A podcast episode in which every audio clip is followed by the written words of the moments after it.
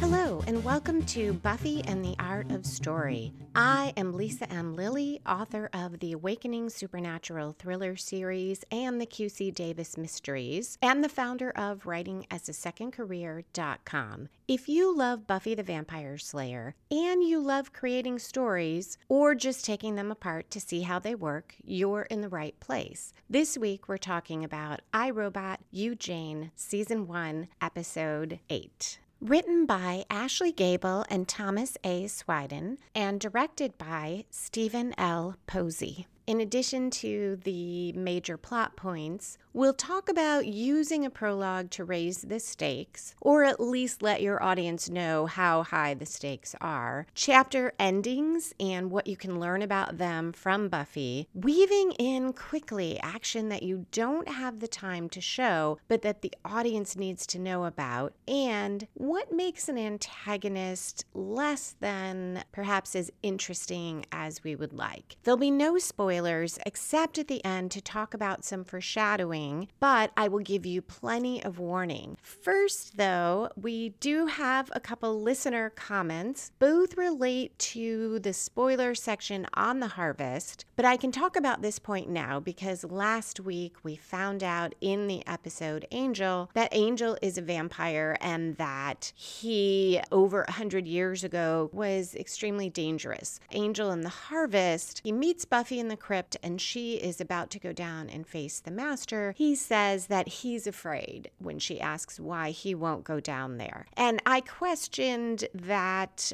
given what we later find out about Angel and how strong he is and how feared he was. Steve commented that he thought perhaps Angel just wasn't ready to reveal yet that he was a vampire and he knew that was going to come out during the fight and also that he was confident Buffy would be fine fine, so he didn't feel that he needed to go with her. Similarly, Carrie thought Angel's facial expression and his tone showed that he was clearly lying about being afraid. And she says, I think he just says it to get her to go on her own and realize her own strength. I love that reading of it. I love both readings of it because they suggest Angel has a lot of confidence in Buffy. And I like that my listeners had more confidence in the writers than I did at that particular moment. If you have thoughts on the show, you can email me at Lisa, L I S A, at Lisa Lilly. Lily is L I L L Y dot com. So Lisa at Lisa Lilly dot com. Or you can tweet me on Twitter at Lisa M as in Marie Lilly. Lisa M Lilly. Okay, let's dive into the Hellmouth. I was a little bit surprised when I rewatched this episode for the podcast. I always remember it as one that I'm not that excited about. The whole internet demon who turns into a robot thing is what sticks in my mind. And while I don't think it's terrible, I felt like it isn't that intriguing of an episode. But there was so much more fun in here than I remembered, and also some really interesting things about technology looking at it from a perspective of 20 years later. In addition, a little more foreshadowing that I remembered, and I'll talk about that mostly in the spoiler section. And there are some great storytelling things in here, so let's get to it.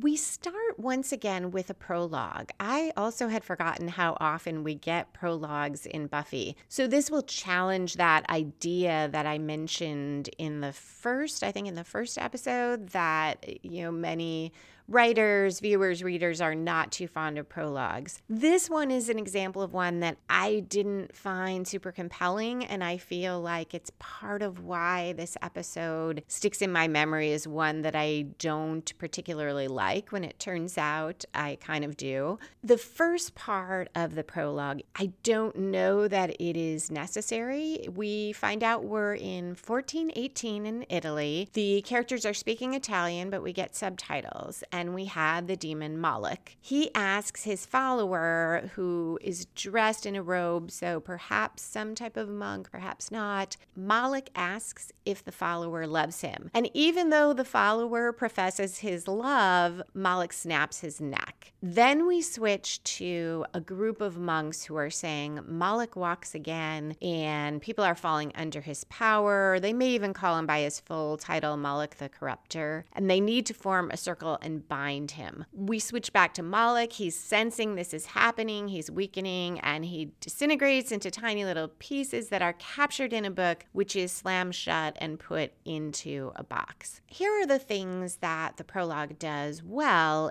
Initially, I was thinking it raises the stakes, but I guess what it does is show us the stakes because we see that people fall under the sway of Moloch and he claims to only want their love. But even when they give him what he wants, he's going to kill them anyway. So he snaps his follower's neck. So later on, as we get into Willow and what's happening with her, we are aware from the outset that if this is Moloch, she's doomed because he may claim to be devoted to her, but he doesn't that's that's not what he does. He kills people is what is what he does. The prologue also tells us how do you capture Moloch and why is this book dangerous? These are all things that I think we would have gotten from the context of the rest of the episode. All of that is woven into it in a really effective way. So I don't know that this was necessary. Perhaps, though, the show also wanted to signal, especially in these early episodes with each one, what kind of episode is this going to be. And this one gives us a clue that this is a Monster of the Week episode. It isn't going to be focused on the master.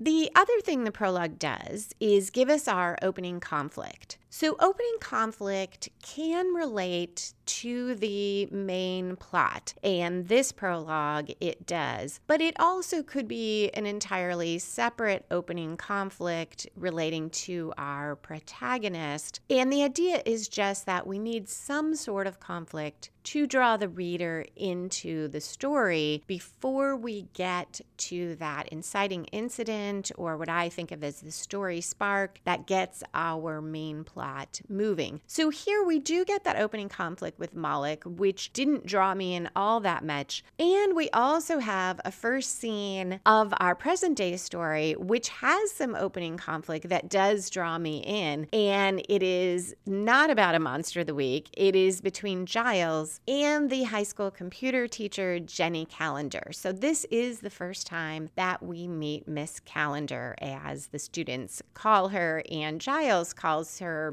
I think through all of this episode, he may say Jenny towards the end. I love that she calls him Rupert. I think she's the only one to call him by his first name so far in the show, which makes sense because we see him mainly interacting with the students. He does interact with Joyce, but she knows him as the high school librarian and calls him Mr. Giles. Um, she doesn't know him that well yet, so she's not calling him Rupert. This makes a nice dividing line and sets up that perhaps there is going to be a little more of a relationship between Jenny and Giles. I'm going to keep calling him Giles because that's how I think of him. And it also draws a nice line between the teachers and the students because, of course, the teachers don't call each other Mr. and Miss, at least once they know each other. Um, they might, in front of the students, as Giles does call her Miss Calendar, that she calls him Rupert also gives us a sense that she is a little more informal, a little more relaxed. He's using the Miss Calendar very formal approach, and she is coded as more current or more fun, which we will also see some other hints of that later. Interestingly, while this opening scene with Jenny and Giles isn't specifically about the monster in the sense of being about Moloch, it is about technology and when I really think about it, technology, in a sense, is the antagonist here or the villain if we see this from Giles' eyes. He is several times mentions feeling afraid of computers, of technology, and these changes. We have a nice cut between these opening scenes because at the end of the 1418 scenes in Italy, we get the monks putting the book in a box and saying, May this accursed book never be read again. Cut we're in the library. Buffy opens the box and says, Oh, great, a book. We have lots of these kinds of cuts in Buffy where one character is saying one thing or something is happening and you get a cut, and the other character either is saying something very similar that perhaps relates to a different situation or is actually handling uh, a book when we've just mentioned a dusty old book, or here where it is the same book. So we have that connection. And you can use this in your novels as well. It can be a really nice way to draw the reader from one scene to the next and create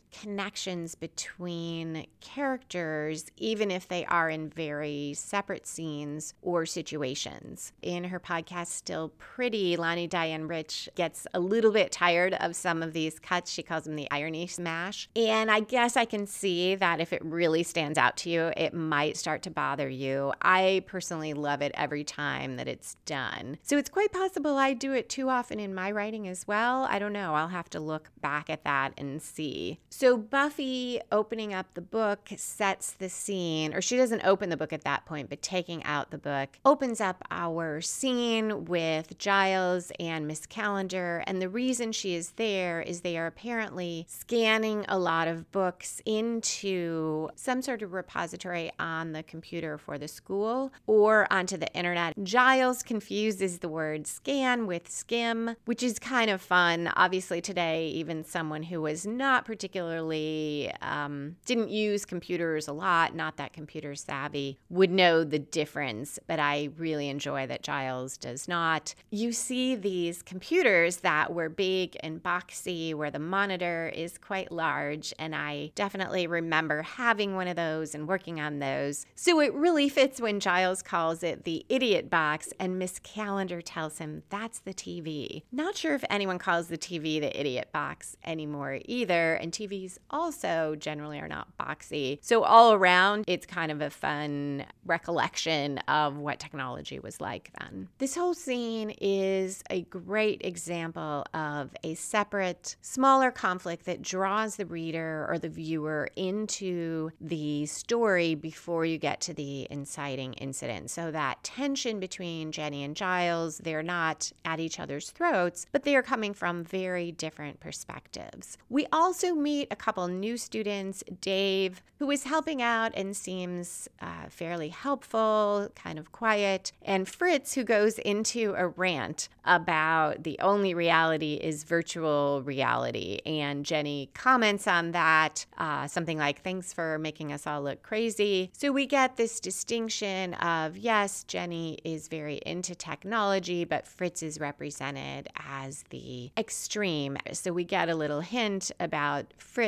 maybe being a little bit out there. Jenny makes the point to Giles that more email than regular mail was sent the year before. And this is when Giles says that is a fact he regards with genuine horror. And Jenny teases him about being in the Middle Ages. So we have definitely drawn lines about views about technology. I also had forgotten when email was not so common. The idea now that you would get more regular mail than email seems so strange when we all have inboxes full of it. We are coming up to our story spark, which sets off the main plot, and it does happen here slightly past 10%, but not much, right around five minutes into the roughly 42 minute episode. Willow is in the library. She's late by herself scanning books. She scans in the Moloch book and the symbols. Um, it is a uh, I forgot the word for what type of alphabet this is, but it is what looks to us like symbols disappear. As she does that, she does not notice. And then, right at five minutes, we see the screen and this typing, Where am I? So, right away, we know something very serious is up because the symbols disappear. The screen says, Where am I? And we go to the credits. And that keeps the viewer engaged. After the credits, we see Willow and Buffy in the hall. Willow looks very happy. She says she met a boy, and Buffy says when, and she says a week ago, right after the scanning project. So, if we're paying attention, we might make the connection to that where am I in the computer, but maybe not because it takes a while for it to come out that Willow met this boy online. And that was not so common then. So we get this joke where they are now in the computer lab, and Willow says, I met him online, and Buffy says, Online for what? Again, very fun because no one would say that now. I'll also note that the joke would work best somewhere where people say they stand online. In Chicago, where I'm based, we would say we stand in line. So I don't recall if I thought that line was funny even at the time. It does give us an idea that uh,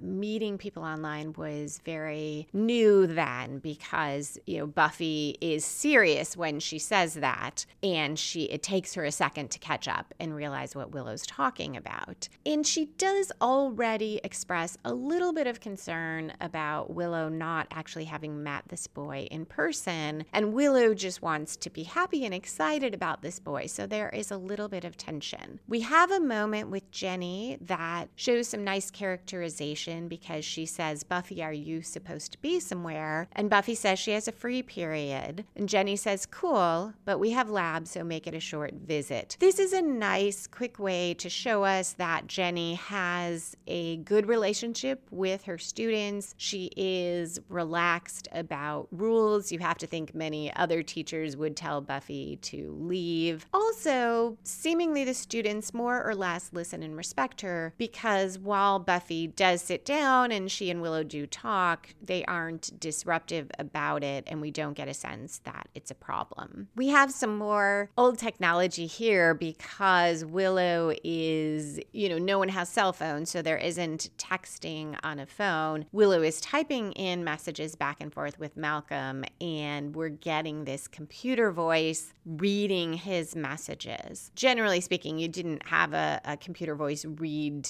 emails or messages to you or chats to you but i'm pretty sure that at that time my computer could do that. And that that is definitely how the voice sounded. So this very mechanical sounding voice and we have willow saying what she's typing. Most of this is a device for the viewers because it would be very boring to just watch people type back and forth. But it is fairly true to the technology. You certainly could do it that way if you wanted to. And i admit to sometimes talking back to my computer even now, but that is usually when I'm swearing at it because it's not doing what I want it to do. So Buffy questions more um, strongly. She says, What do you really know about this Malcolm? And this camera sitting next to the computer focuses on Buffy. It kind of moves and focuses. That is not something I recall most people having a separate camera, but you might have it in a computer lab. And now we see a different computer bringing up information about Buffy.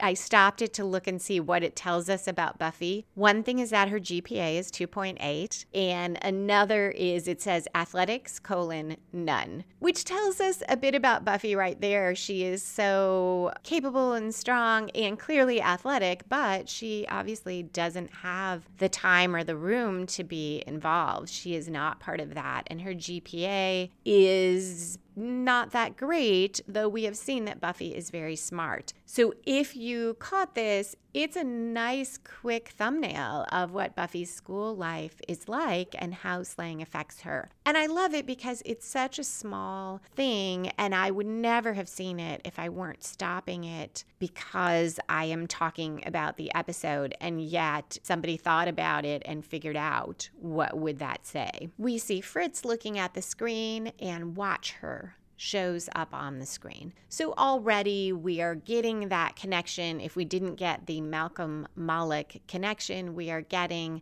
that Buffy's question about Malcolm has put her in the sights of our villain. And this is a good moment to talk about villains. Usually, the most intriguing villain or antagonist is one whose motives we understand and perhaps at least in part empathize with. A well developed villain should be as layered and nuanced as our protagonist. And here, what we have both in Moloch and in Fritz is the trope of the kind of mustache twirling villain from the cartoons who's just evil for evil's sake. What is Moloch's goal? He says he wants his followers' love, but even when he gets it, he kills them, and we get the impression, well, we find out through the episode, he just creates chaos everywhere chaos, pain. Uh, later, he makes a comment about how great it is somebody is plotting to murder, I think, his, his wife. Um, so he just loves evil for evil's sake. Likewise, Fritz does not, we don't know anything about him other than he expressed these extreme views about reality, virtual reality being the only reality. And if you're not jacked in,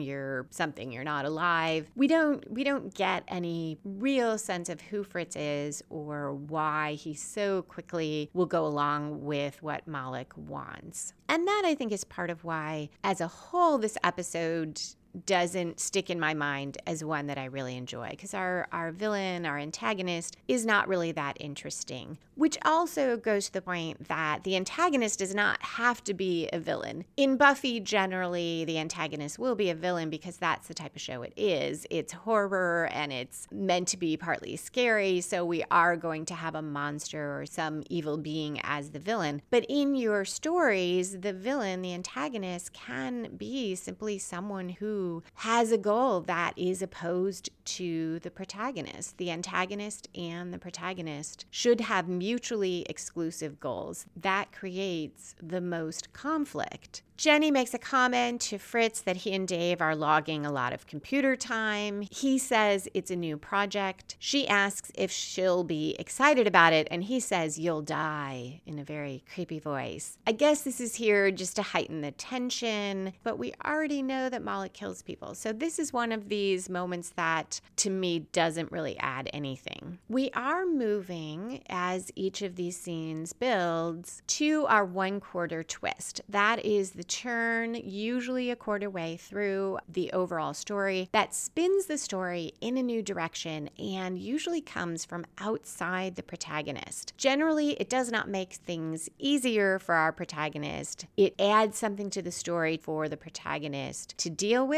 or to look into. Coming up on this point, we see Willow and Xander together. Xander wants to know if she wants to go to the bronze, and Willow brushes Xander off. She's going to go home and talk to Malcolm. And Buffy comes up later. She can't go to the bronze either because she has slaying, and Xander is feeling a little bit left alone and a little bit jealous, which Buffy calls him out on. And he says, No, I don't feel that way about Willow. But Buffy says, You were used to being the belle of the ball. And I feel like those are very real sentiments that although Xander doesn't want to date Willow, and I believe he wants her to be happy, he wouldn't say, Oh, I don't want her to date anyone, but he is used to being first in Willow's life. They have been friends for a long time. She's had these feelings for him. He's used to being, you know, the, the belle of the ball, the one that she cares about most. Around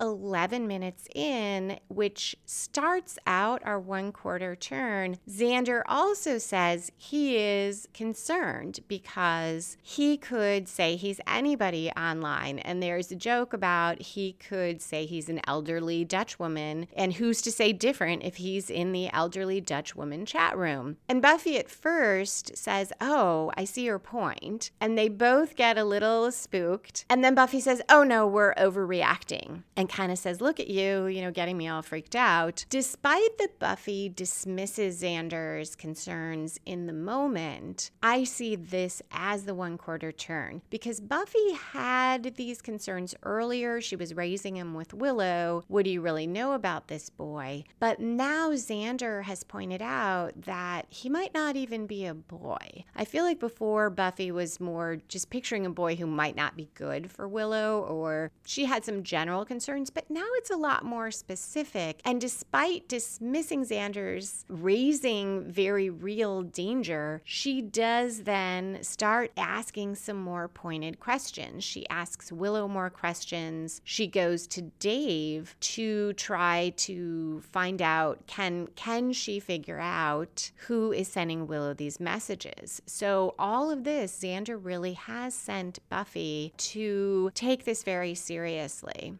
And Buffy doing that causes Malcolm to accelerate his relationship with Willow and to focus even more on Buffy. Some other things that happen just slightly past this quarter point that really go with that new direction of the story. At 12 minutes, we see Fritz carving on his arm. We also see at almost 13 minutes in that Willow comes to school late. She says she overslept, and Buffy says to the fifth period, and Buffy says, This isn't like you. And Willow says, What's what's not like me? You know, boys don't normally chase her. She thought Buffy would be happy for her. And Buffy wants to be happy for her, but she urges her to meet Malcolm face to face somewhere safe. Willow says, So what? She blew off a few classes, and that worries Buffy even more. And Willow says, Malcolm said you wouldn't understand. And Buffy says Malcolm was right. Very nice example of conflict and tension between two good people, both of whom we like, and whose points of view we understand and care about. This is where Buffy asks Dave about how to find out who is sending an e letter, which I love. When Buffy mentions Malcolm, Dave immediately says, Leave Willow alone. And she thinks maybe he is Malcolm. Buffy now goes to Giles and he says he doesn't know what to tell her. Computers frighten him. So again, we get this fear of technology. And being a little bit sarcastic, he says, You know, what, what am I going to do? Suggest that you tail Dave. And Buffy says, What? In a trench coat and dark glasses? And the next scene, of course, we see her in the dark glasses. Not quite a trench coat, but something with a bit of that styling and being quite obvious. So, of course, she is seen by a camera at the warehouse where she follows where she follows Dave. And I I love this because I don't think it's too much of a spoiler to say that we will find out that Buffy pretty much is never good at undercover. Dave is at the warehouse. He's talking to a guy in a lab coat. Lots of things are being loaded into the warehouse. She Buffy can't tell what those things are. Back at the library, Xander gives us the information that this company closed down. It was a computer research company, and his uncle worked there as a janitor and got let go. Buffy and Xander make their plans to break in. Giles is trying to plausibly deny that he had any knowledge of it when Jenny comes in. And she makes a comment on how often Buffy and Xander are in the library. It is kind of odd that these students are always hanging out in the library. Malcolm and Willow are communicating. She's telling him she never felt this way about anyone, and Buffy doesn't understand. And here Malcolm makes a mistake. He says Buffy is trouble. That's why she was kicked out of her old school. And this makes Willow pause because she knows she never said that to Malcolm and she cuts off their chat. Notice how this scene grows out of the one quarter turn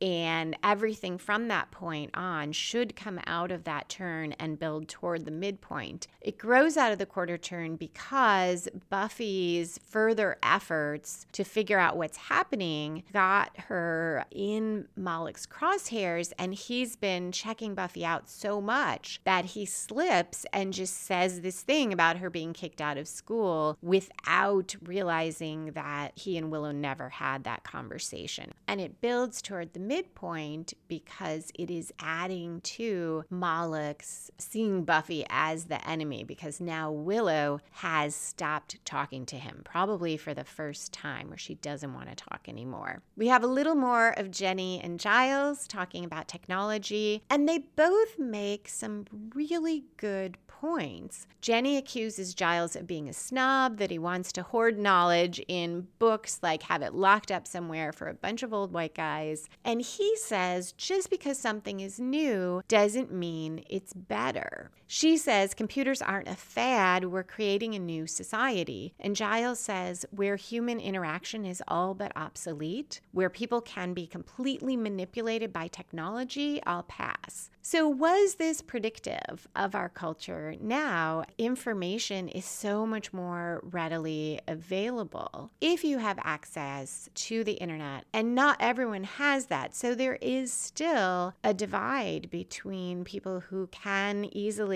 get all that information and those who can't, but perhaps not as much is when a lot of information, the only way to find it was in books. But we do have these issues Giles raises. Human interaction, of course, continues. You get more interaction in a way. I can keep in touch with people who are all over the world so easily. Where I remember when my dad almost never talked to his siblings because they lived in Pennsylvania, we lived in Chicago area, and that was a long distance call. So you can have much more interaction and yet less in the one on one, in the same room sense. And then Giles makes the comment where people can be completely manipulated by technology. And we obviously see that. You know, there's more info out there, but it's perhaps harder to tell what is accurate or takes a lot more diligence to find out what is accurate and what's not. But I think Jenny would say we have lots more points of view out there. So, another great example in this episode of two people with opposing views who both have really good points. And to ratchet that up, it is hard for them to come to the same place because they are both devoted. Giles loves his books, he's a librarian. Jenny is a computer teacher, so it's also about their professions. One caveat on that even back when Buffy was airing originally, some librarians critiqued it because they said Giles would have to know about computers. There would be more computers in the library, and Giles does everything on paper. That completely fits the show. As I mentioned in one of the other episodes, Joss said that Giles is meant to be that guy with the dusty books who says the vampires are coming.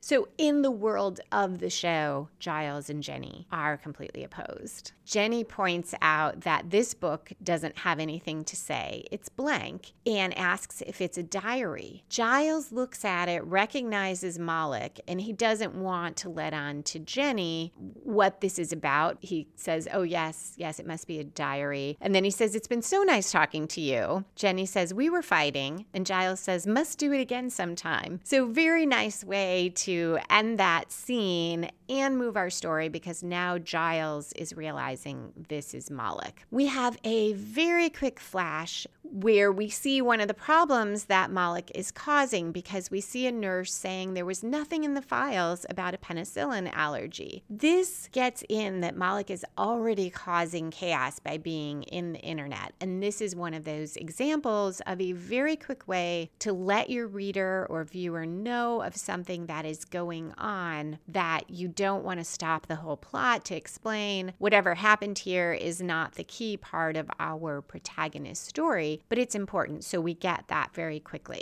At 21 minutes in, we see Dave tell Buffy that Willow is looking for her in the locker room. Buffy goes in the locker room, the shower's running. She goes in thinking she might find Willow, and it's just a shower running, nobody in there. She goes to shut it off out of concern about droughts. And Malcolm has set this up so that she will be electrocuted. But Dave warns her away. So he has had an attack of conscience. He warns her away. This is our midpoint in the story. So it's a little after 21 minutes in a 42 minute story. And here, what we have is a reversal for Buffy. Rather than saving or protecting Willow, she is almost killed. What's interesting here is we have some pretty big commitments by other characters. Dave first makes a commitment to his quest or his cause by sending Buffy to the locker room. So he is going to set her up to die, but he then throws caution to the wind by following his conscience and warning her, which is going to lead to his death. Pretty big reversal. So he commits, commits, and has a reversal roughly all around this time. Fritz, too, very shortly will fully commit to Moloch's cause by killing Dave. So that is definitely going all in on the quest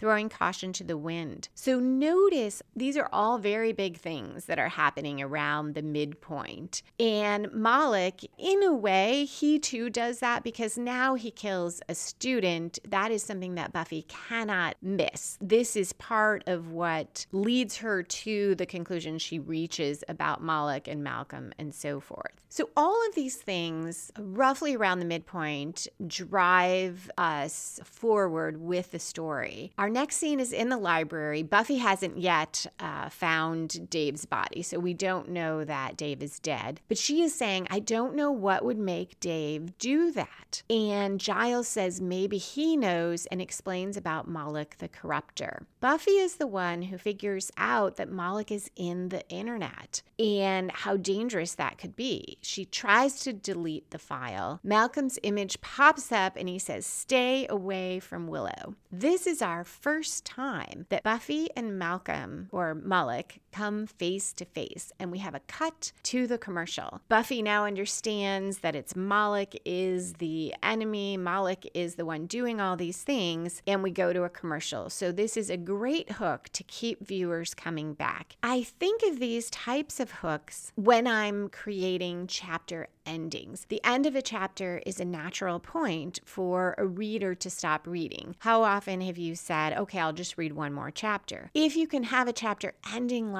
this, it makes the reader want to keep going to the next page. Or at least if the reader does have to stop, keep thinking about wanting to get back to that book. So, watching where shows break, if you are watching a network show or one that was originally made for a network and has those commercial breaks, that is a great way to study how to keep readers engaged and going from scene to scene. So Buffy now says they need to find Willow. They have made the connection to Malcolm. And instead, she finds Dave's dead body. She realizes it was a setup. He didn't commit suicide.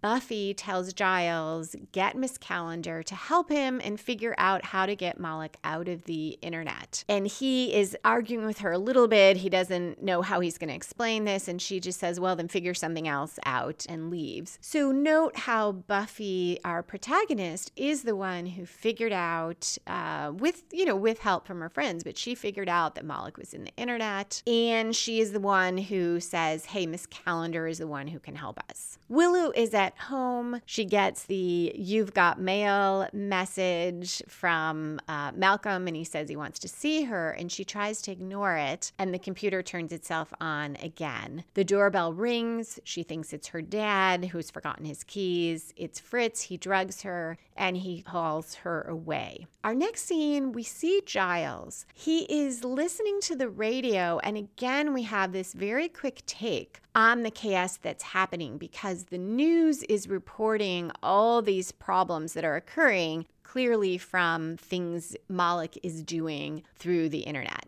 Jenny comes in and interrupts that. He stutters through this explanation of what's happening, and Jenny says, I know. This brings us up to our three quarter turn in our plot. This turns the story yet again, but it grows out of the midpoint reversal or out of the protagonist's actions at the midpoint. So, right around 31 and 32 minutes, we have a series of scenes that turn the story. Buffy and Xander discover Willow is not home. They decide to go to that warehouse. That is going to take us to a whole new venue, and they have a new aim they have still they are still trying to destroy Moloch and get him out of the internet which has been the goal since our midpoint and and they still want to protect Willow but it is a new direction because now it's not convincing Willow that Malcolm is Moloch and he's dangerous, it is that Willow is physically in danger and has been kidnapped by Moloch.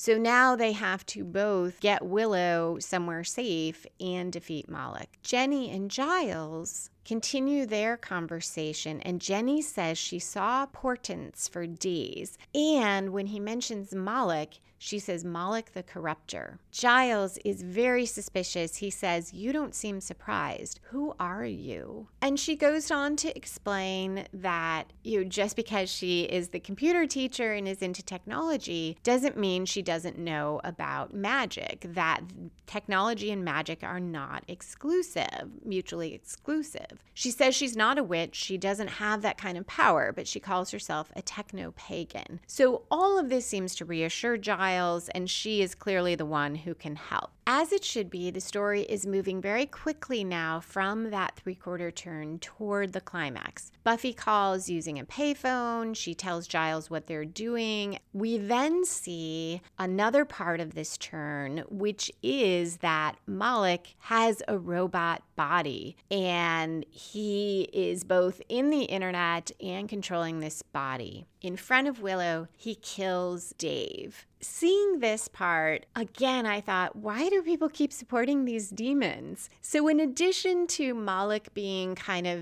uh, being this mustache twirling villain who's just evil for evil's sake, we also have that people support this kind of demon apparently just for evil's sake. I'm sorry, it's not Dave. He already killed Dave. He kills Fritz. So now Dave has been killed for not doing what Moloch wanted. But Fritz, he kills Fritz just because he's there, because he's a follower. So I, I know we have been told in the beginning that Moloch preys upon those who are weak of mind, and he's the corrupter, that he has this sway over people. So it is probably unfair to say that they are choosing to follow him. But that feels a bit like weak storytelling to me. It is less interesting to have a demon who just has this magic power of making people follow him rather than followers having some reason, some deep need that he's filling, something that makes us understand why they would uh, devote themselves to this demon. So Willow, too, has her own sort of turn in the story, in her personal story, because Moloch is saying he wants to give her the world, he wants to repay her for freeing him. And she knows now that he's evil, but she is so angry because she has been deceived. And when he says this about repaying her, she says, What? By pretending to be a person, pretending to love me, and it's not just that Willow expresses this anger, but we are very worried for her because nothing good can come out of this. The reality, though, is loving Moloch or rejecting him leads to death. So, either way, she probably figures she's going to die and she's saying what she has to say. And she's probably not even thinking it through. She is just expressing how she feels. We have Buffy and Xander. They're trapped by the security system in the hall. It looks like there's some sort of gas that is going to knock them out. And we switch back and forth between them and Willow yelling at Moloch that she'll never be his, and Giles speaking, chanting while Jenny types into the computer and connects with a coven online. Giles raising his voice to cast out Moloch. Moloch puts his hand on Willow. He's about to kill her, and the chanting apparently works. Moloch is weakened, his robot body sags, he's out of the internet. Looks like Willow is safe, and Giles and Jenny have prevailed. This still is a victory for Buffy, our protagonist, because she is the one who figured things out, set this in motion, told Giles to go to Jenny. So, this could be a very satisfying conclusion, but we get the surprise ending, the additional part to the climax, the real climax, which is Moloch surprise. He's out of the internet, but he's not back in the book. He's in the robot body. So he's not a threat to the whole world anymore, but he is definitely a threat to our main characters. So we have this ultimate fight. Willow gets her chance to contribute because at a key moment she uses a fire extinguisher and is hitting Moloch with it, giving Buffy a moment to figure out what to do. Buffy goads Moloch into punching her at just the right moment in just the right place because she ducks. He hits an electrical panel and is electrocuted. Note that once again, though Buffy's strength is important, it is her wits that win the day. She is not stronger than the robot, but she outwits Moloch. And kind of ironically, she does it by using technology in a way, using the electrical panel and subverting his robot body, which is vulnerable to that, in a way that the demon might not have been. Now we have our falling action. We have Giles going to the computer lab. It's apparently the first time he's been there, and Jenny teases him about being afraid of computers. He returns her earring. She points out that a book started all the trouble and asks what he doesn't like about computers. And this too is such an interesting back and forth because he says the smell and she says they don't smell, and he says that's it. Smell is our most powerful memory trigger. And that is something that is good to remember when you are writing fiction because a smell can evoke so much. It's directly linked to memory. And putting in a smell that evokes feelings for the reader and a scene for the reader can do so much more than a visual description. Many of us, especially now, there is so much good long form storytelling on, I want to call it TV. It's not really TV, Netflix shows, Amazon Prime shows, Hulu, that I watch much more than I used to. And I read a little bit less. I still read a lot, but not as much as I used to. And the downside of that is it is easy to really fall into only visual storytelling or perhaps visual and sounds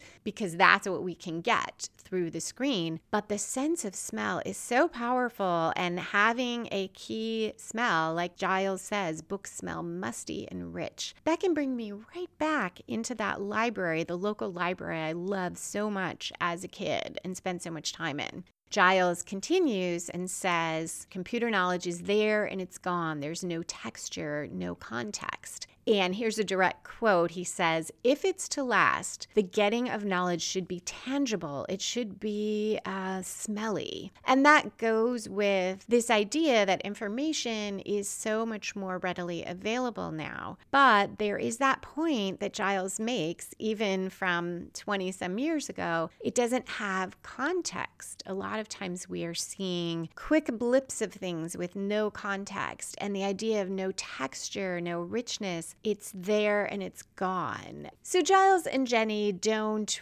really reach they don't reach an agreement, but I would say they agree to disagree. Jenny says he's old-fashioned, but we get the sense she likes him and there's a little bit more flirting. And this raises a good story question to carry viewers through more of the season, which is what will happen between Jenny and Giles. And I really like seeing Giles with a relationship relationship with an adult. We only get to see him interacting with the kids, and he is very important to their story and to Buffy as a father figure. But I like that Giles can also have a personal life. This romantic tension between Giles and Jenny also does a little bit to obscure the question Giles asked and his suspicions when he wondered why Jenny knew so much. Why did she know Moloch? Why was she watching what was happening? And he said, Who are you? By the end of the episode, we've kind of forgotten about that, or at least I did the first time I watched, because initially Jenny seemed a little bit suspicious well, not in the first scenes, but when she comes in and she already knows all these things. But now I'm not worried about it because she and Giles seem to really be getting along and clicking, and because she helped defeat the villain. So it sort of distracts us from that question that Giles asked. Now we have the rest of our falling action, which is Buffy, Xander, and Willow outside. Willow is very sad. This is the first boy who liked her, and he's a demon. And she says, What does that say about me? And Buffy and Xander are reassuring her. Buffy says, We're on the Hellmouth. Like, this isn't about you. And jokes about, Hey, you know, I fell for someone who turns out to be a vampire. And Xander says, Yeah, and the teacher I had a crush on was a giant praying mantis. And they all laugh. And then they get very somber